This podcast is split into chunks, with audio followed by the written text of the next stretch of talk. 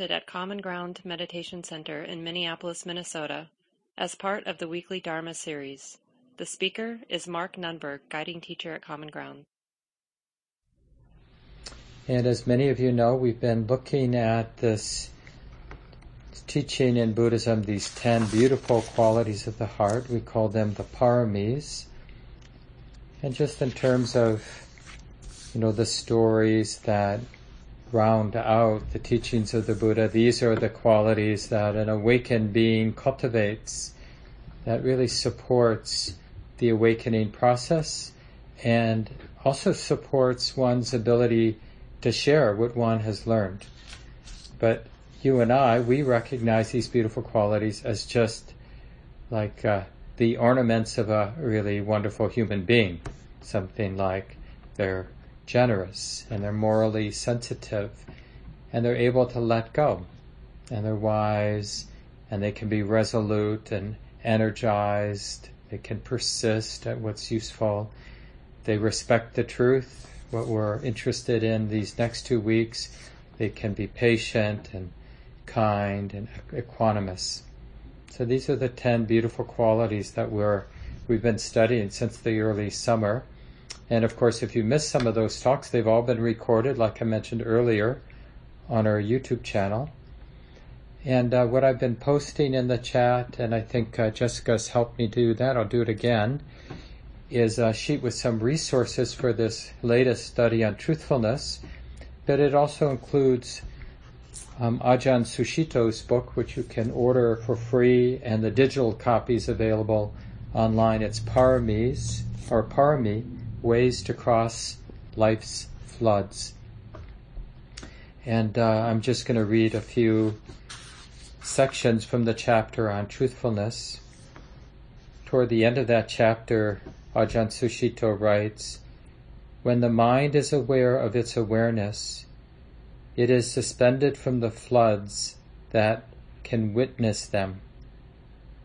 I'm sorry, it is suspended from the floods and can witness them with their cause, causes and effects. We begin to see things truthfully rather than thinking, she's like this, they're always like that, I should be like this. This is pro- proliferation. The mechanism that turns the wave of an agreeable or disagreeable impression into a solid thing out there. And that is the origin of the suffering of negativity, craving, loss, covetousness, and imbalance. But when the mind is clear and steady enough to witness all that truthfully as a process, it can also let go. There is the realization that this is stress, pressure, and suffering. This is the origin of it. This is what it's like when it stops, and this is the way to bring that stopping about. When one repeatedly undertakes the process with honesty and candor, the proliferating tendencies get cleared. If you didn't recognize, uh, he went through in just sort of ordinary English the Four Noble Truths. Just about how our mind gets clogged up with mental proliferation, the truth of suffering, the truth of the unsatisfactoriness of this moment, and its cause and its release, and the way to set that emotion, that release emotion. There's a little bit more I want to read here.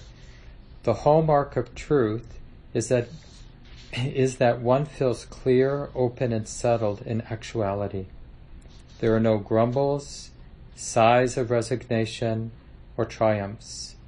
The mind is rested in awareness. Only truthfulness will return the mind to the home of awareness from which it arises. Then we feel clear and balanced, assumptions, strategies, reasonable defenses, arguments, and accusations of blame may f- make us feel righteous, justified, or on top, but they won't take us to the peace of Nibbana, the peace of release. This is why we follow the movement toward truth. Through shifting from ignorance to truthfulness, we can open up to a stable, transcendent awareness. So this is the invitation, and uh, as homework now for the next couple weeks, I'll be on retreat myself starting um, a little bit into the month of November. But so for the rest of this month, we'll probably be studying truthfulness. We'll see how it goes. We might move on to the next parami, but probably just taking these weeks because truthfulness, of course, in, includes not just our speech with other people, but all that internal dialogue that's going on all the time. I mean, mostly we're lying and deceiving ourselves just in, with the habits of how we think and how we narrate our lives back to ourselves.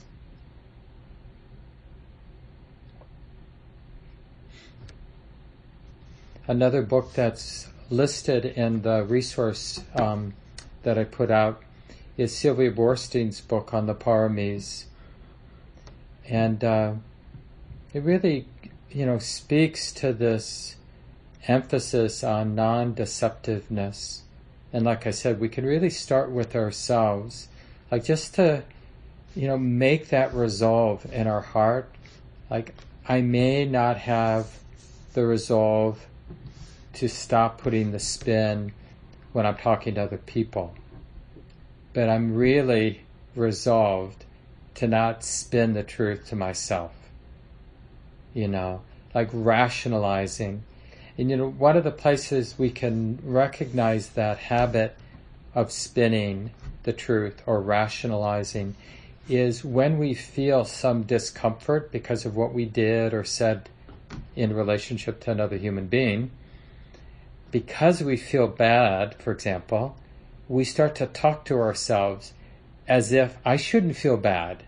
That person deserved what I said to them. Or, you know, this is just karma. They're just getting their just desserts or something like that. But we're spinning the truth as a way of trying to ignore or cover up the yucky feeling we're feeling. Because whatever we did doesn't feel right. And maybe what we did is we neglected to say something or neglected to do something. So just be on the lookout for this way of kind of taking care of the pain, the yucky feelings we have from time to time, maybe even a lot of the time. Sometimes we take care of that pain by telling ourselves a story that isn't the whole truth. It's massaging or bending or spinning the truth in some way to get a superficial, you know, balm on that yucky feeling. And just see if we can um, infuse those places with a little bit more integrity. You know, well, maybe this heart, this sensitive heart, maybe it can handle the truth. Maybe I can. And remember, sometimes the truth is I don't know. I don't know if what I did was skillful or unskillful.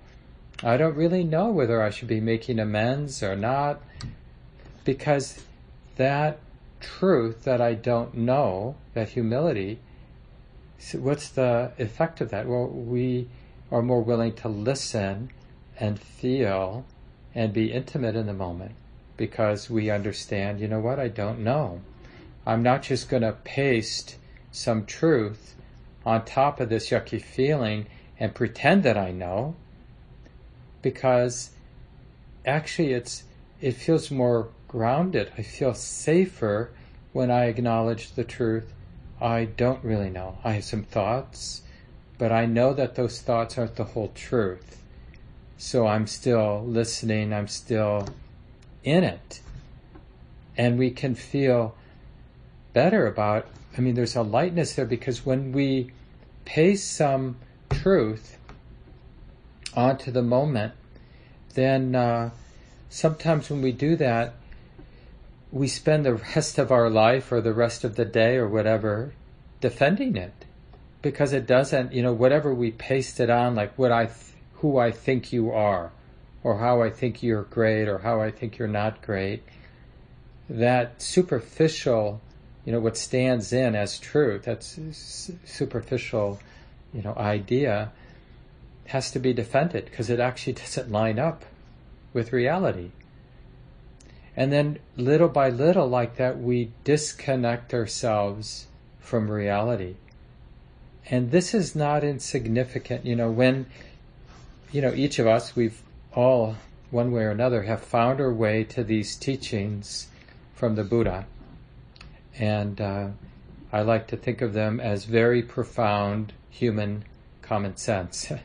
you know, common sense in the deepest, most subtle sense of that phrase, common sense.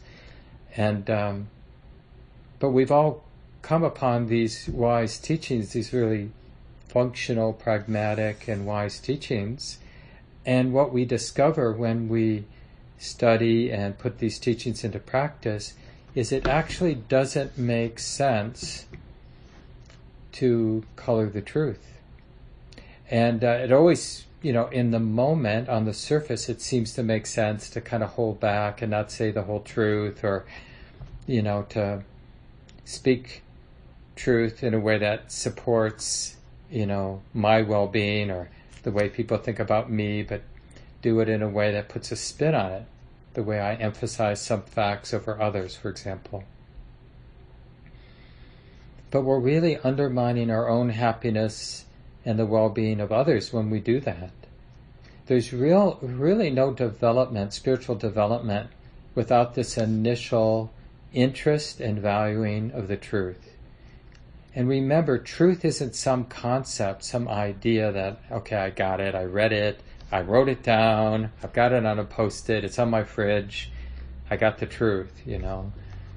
Nothing, like we could take a little pithy phrase from the Buddhist teachings, like something that I like, like nothing whatsoever should be clung to as self.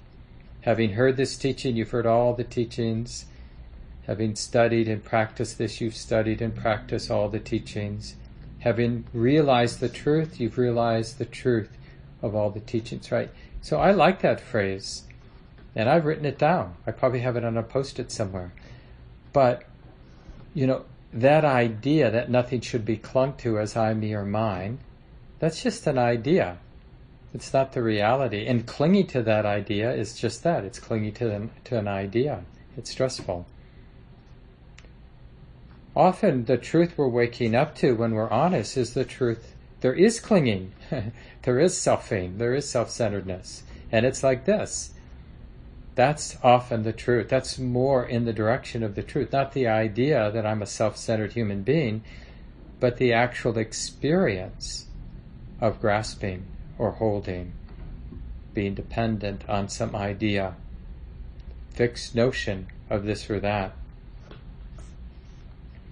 Sylvia writes, Sylvia Boorstein in that book on the Paramis writes, the practice of truthfulness develops the habit of disclosing, revealing, uncovering, self-honesty. By discovering what is true and telling the truth in ways that are helpful.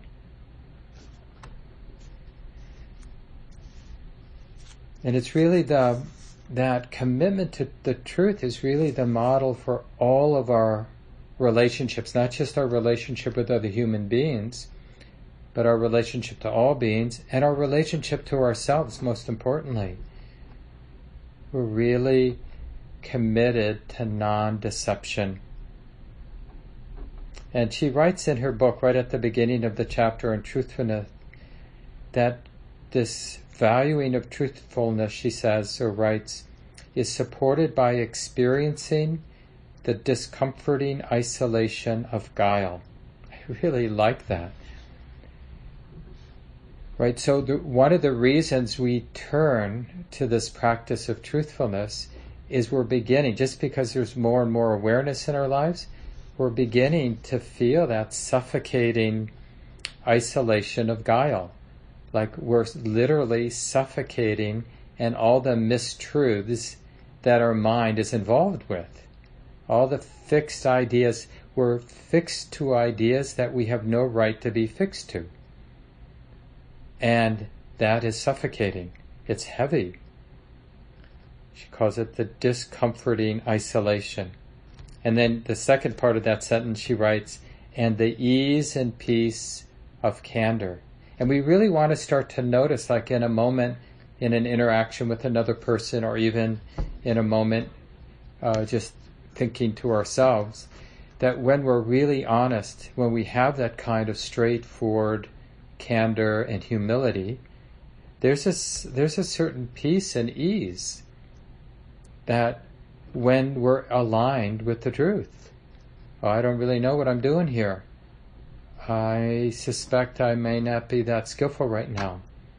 I really want to see more clearly what's going on, so I'm going to be less arrogantly certain and more humbly receptive and curious and willing to listen and maybe even, God forbid, ask others who are involved, what, what do you see going on here?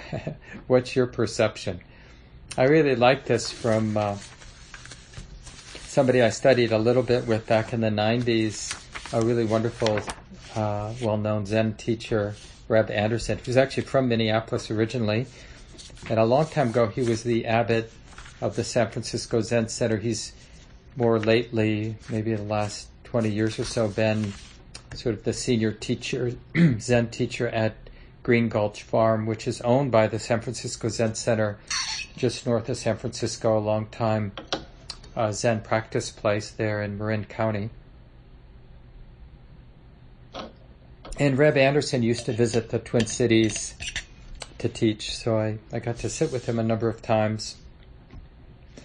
And this is from his book, Being Upright, where he's talking about um, Sila, Buddha, uh, Buddhist ethics or moral sensitivity, and the Bodhisattva precepts that uh, people commit to in the Zen tradition.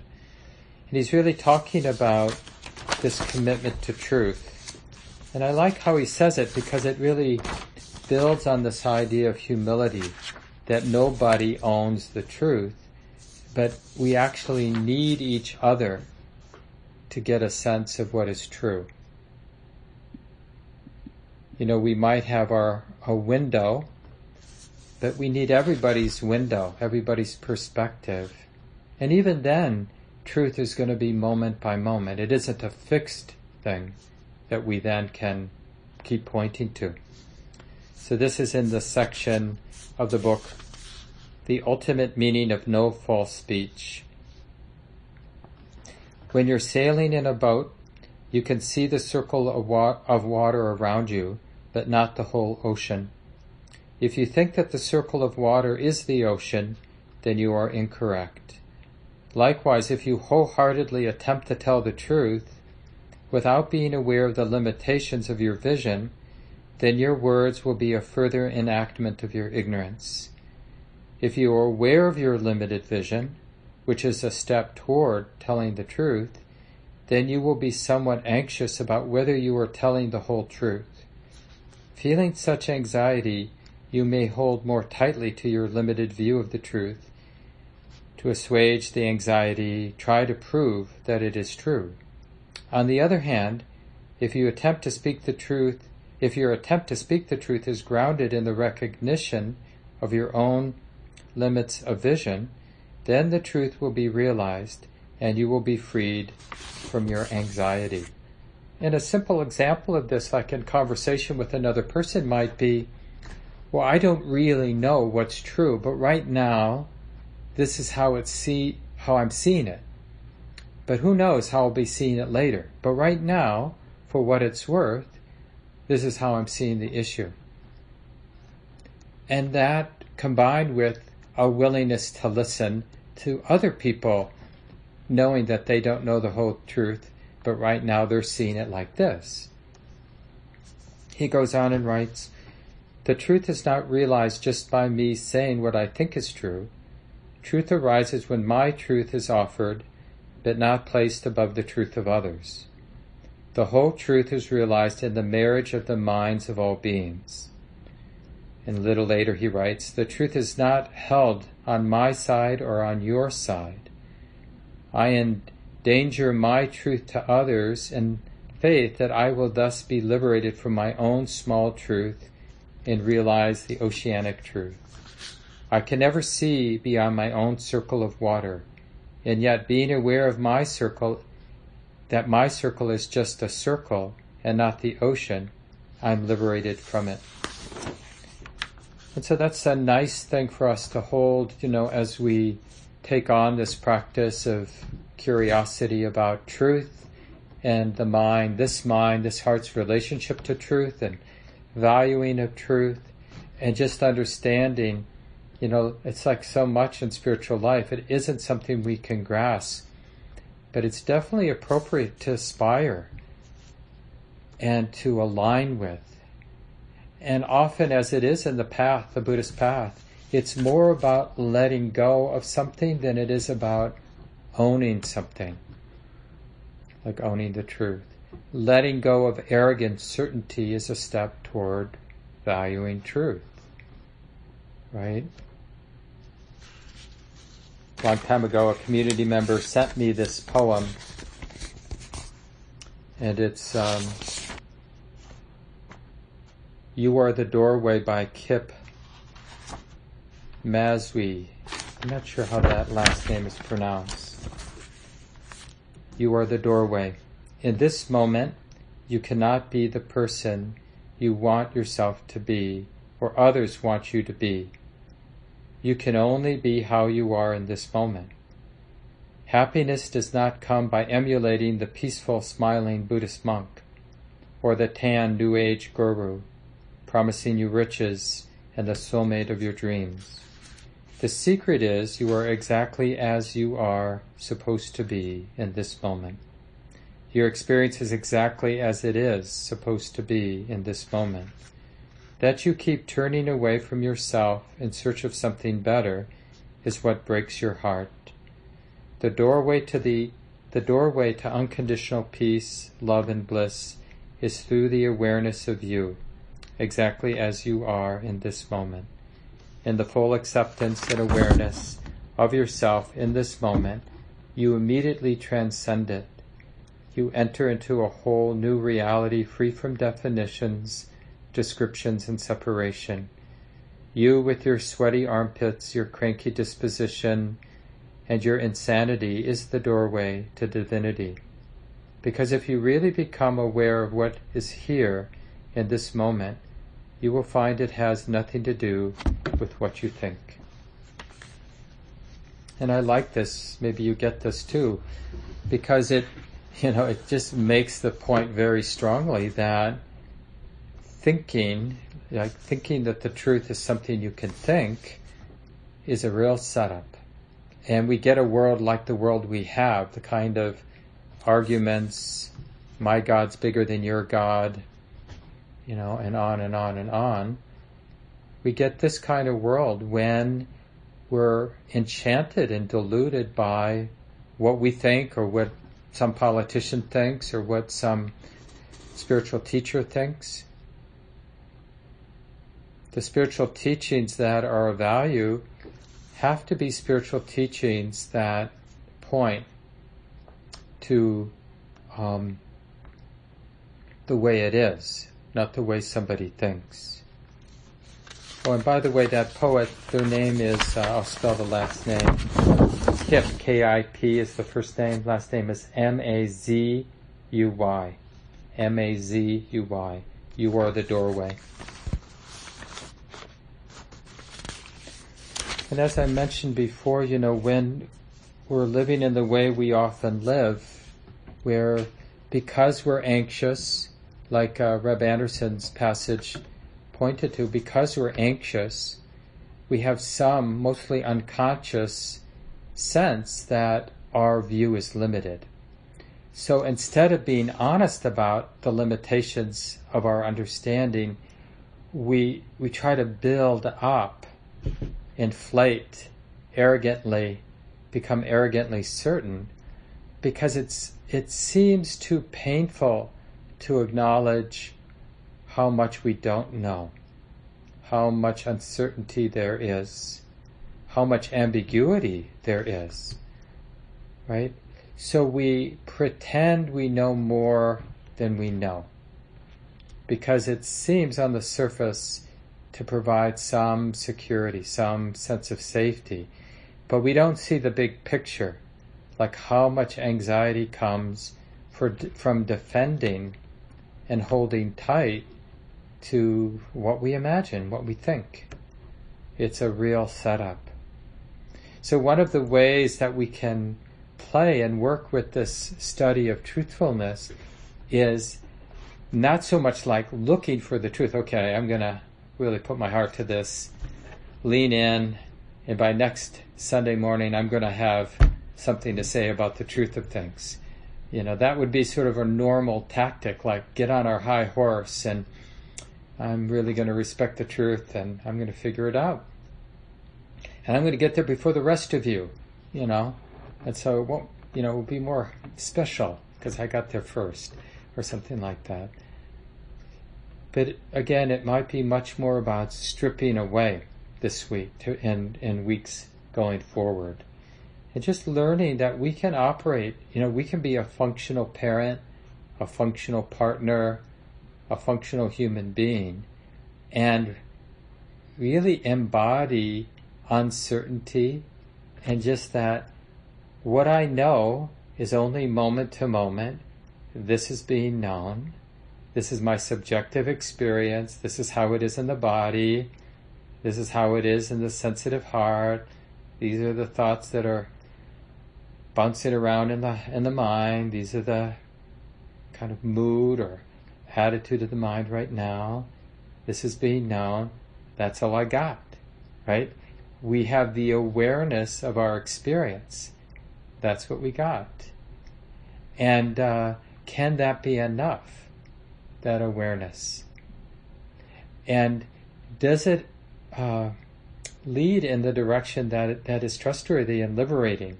That we're sort of more and more in the direction of freedom.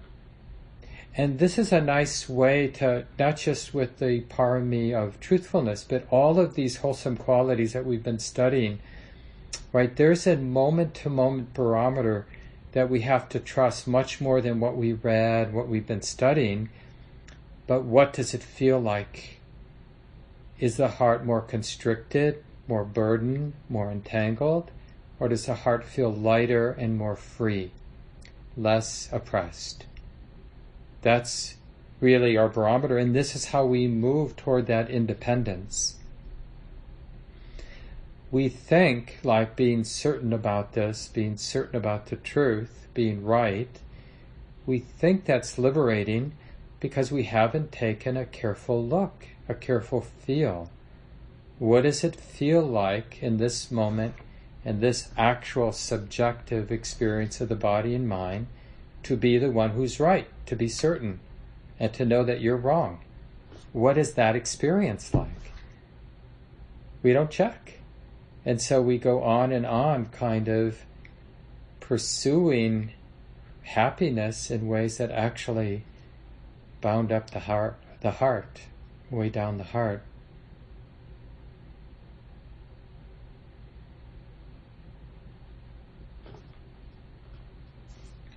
In one of the passages from the Buddha's teachings, he says, Better than a, th- a thousand useless words is one simple word that brings peace. And this is the thing, too. Um, it's a funny thing for somebody who gives talks for a living, but, you know, we find as we deepen our spiritual practice that we have less to say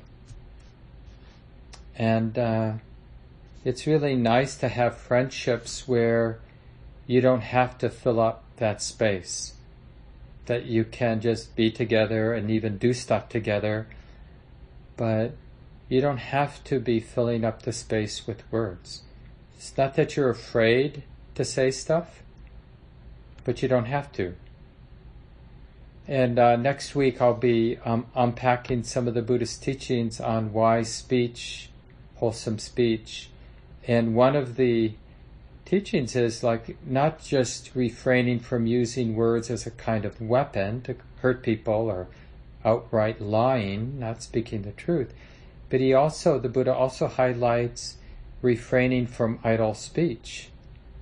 Now, there's, you know, sometimes we talk about the weather or we even talk about sport teams or whatever it might be, but what we're really saying to the other person is, I really like being with you. And so we're going to talk about the Minnesota Twins or whatever, you know, weather. But it's not about the weather. It's about sharing space with each other. And this is how we do it.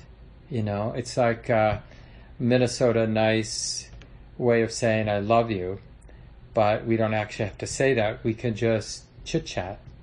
So there's definitely a place in our social relations for this sort of idle speech. But a lot of the idle speech or superficial speech is just that we're uncomfortable in our skin. So we fill it up instead of having a more truthful relationship to the underlying feeling. Like, what does it feel like in the body, in the heart, in the mind right now? We just fill it up. And uh, that's something we can start to pick away at in the next weeks as we look at this truthfulness is just that habit of being un- not that habit i'm sorry that experience of being uncomfortable with silence.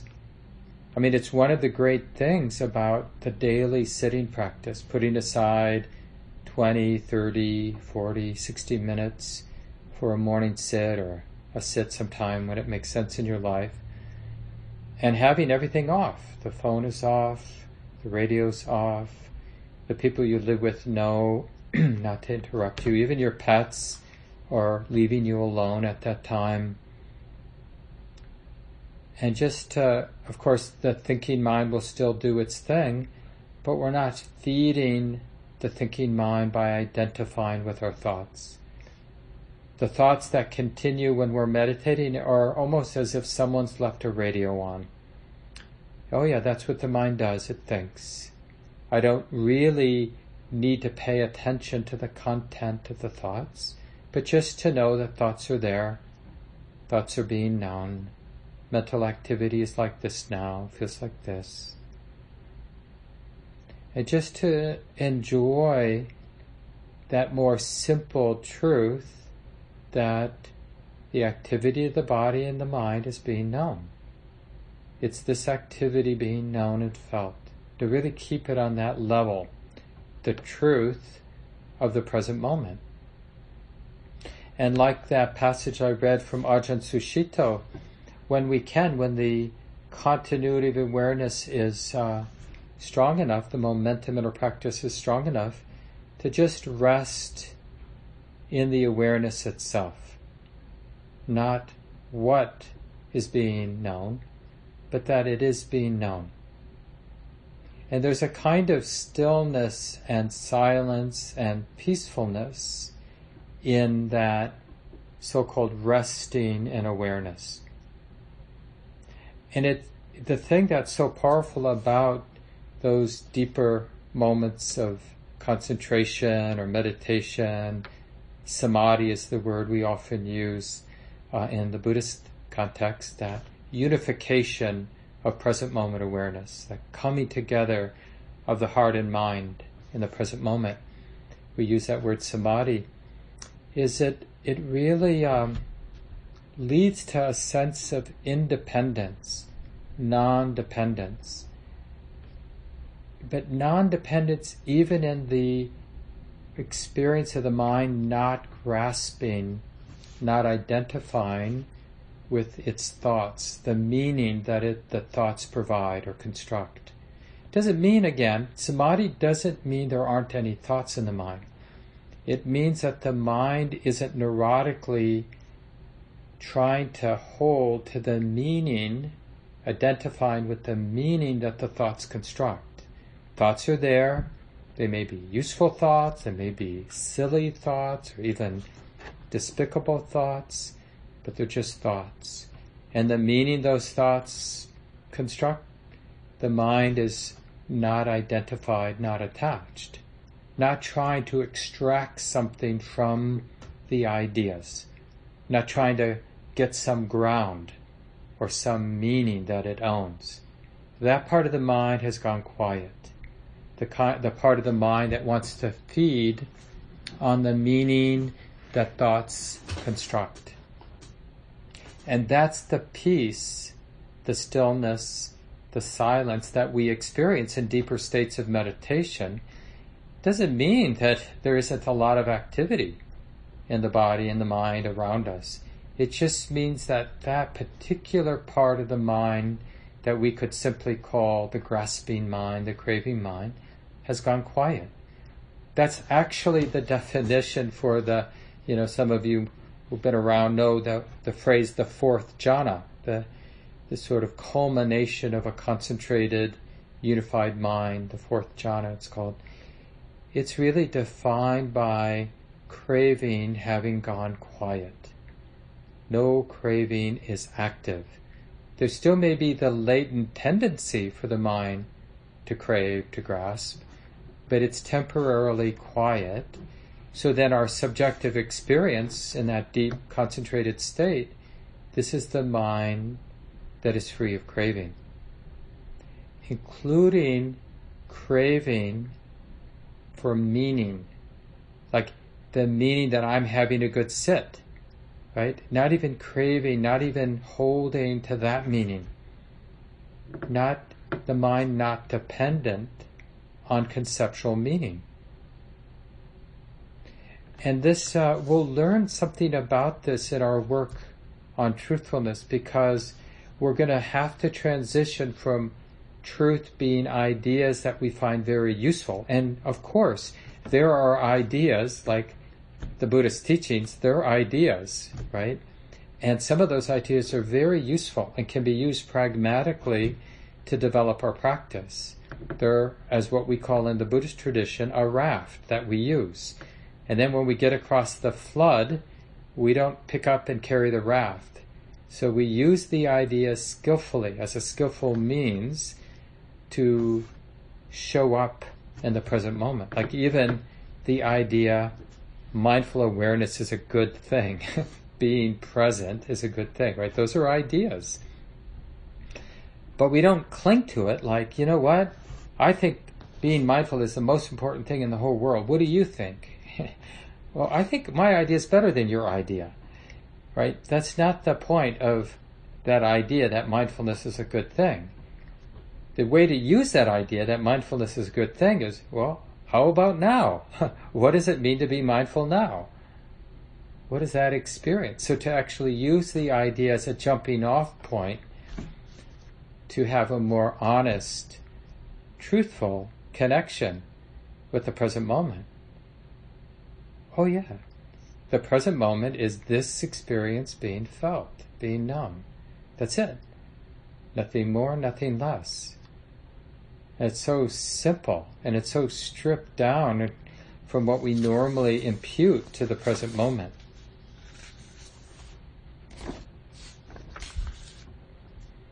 So I'll just end by uh, reading this short passage from Anne Truitt, who is an American sculptor. Um, and I think this is maybe from their journal from the 70s. And this person wrote Unless we are very, very careful, we doom each other by holding on to images of one another based on preconceptions that are in turn based on indifference to what is other than ourselves. This indifference can be, in its extreme, a form of murder, and seems to me a rather common phenomenon. We claim autonomy for ourselves and forget that in doing so, in so doing, we can fall into to the tyranny of defining other people um, as we would like them to be. By focusing on what we choose to acknowledge in them, we impose an insidious control on them. I've noticed that I have to pay careful attention in order to listen to others with an openness that allows them to be as they are, or as they think themselves to be. The shutters of my mind habitually flip open and click shut, and these little snaps form into patterns I arrange for myself. The opposite of this inattention is love, is the honoring of others in a way that grants them the grace of their own autonomy and allows mutual discovery. So this can be another facet of our work this week and the next couple weeks. Is like when you're interacting with another person, just notice the difference between that imposition of who you think that truth of who you think they are that you've been clinging to versus a kind of more profound receptivity, curiosity. Yeah, just like who is, What am I receiving? What is this person sharing? What are their needs? How do they want to manifest? How can I meet them? Just that profound curiosity. And especially with those relationships like your cat, your dog, that we just unconsciously think we really know. I've seen everything there is to see about this pet, you know, or our partners or our siblings or these long time relationships, we often have stopped really showing up. We've stopped being interested in the truth of the moment because we er- we're arrogantly certain we know who they are. This talk, like all programs at Common Ground, is offered freely in the spirit of generosity. To learn more about Common Ground and its programs, or if you would like to donate, please visit our website www.commongroundmeditation.org.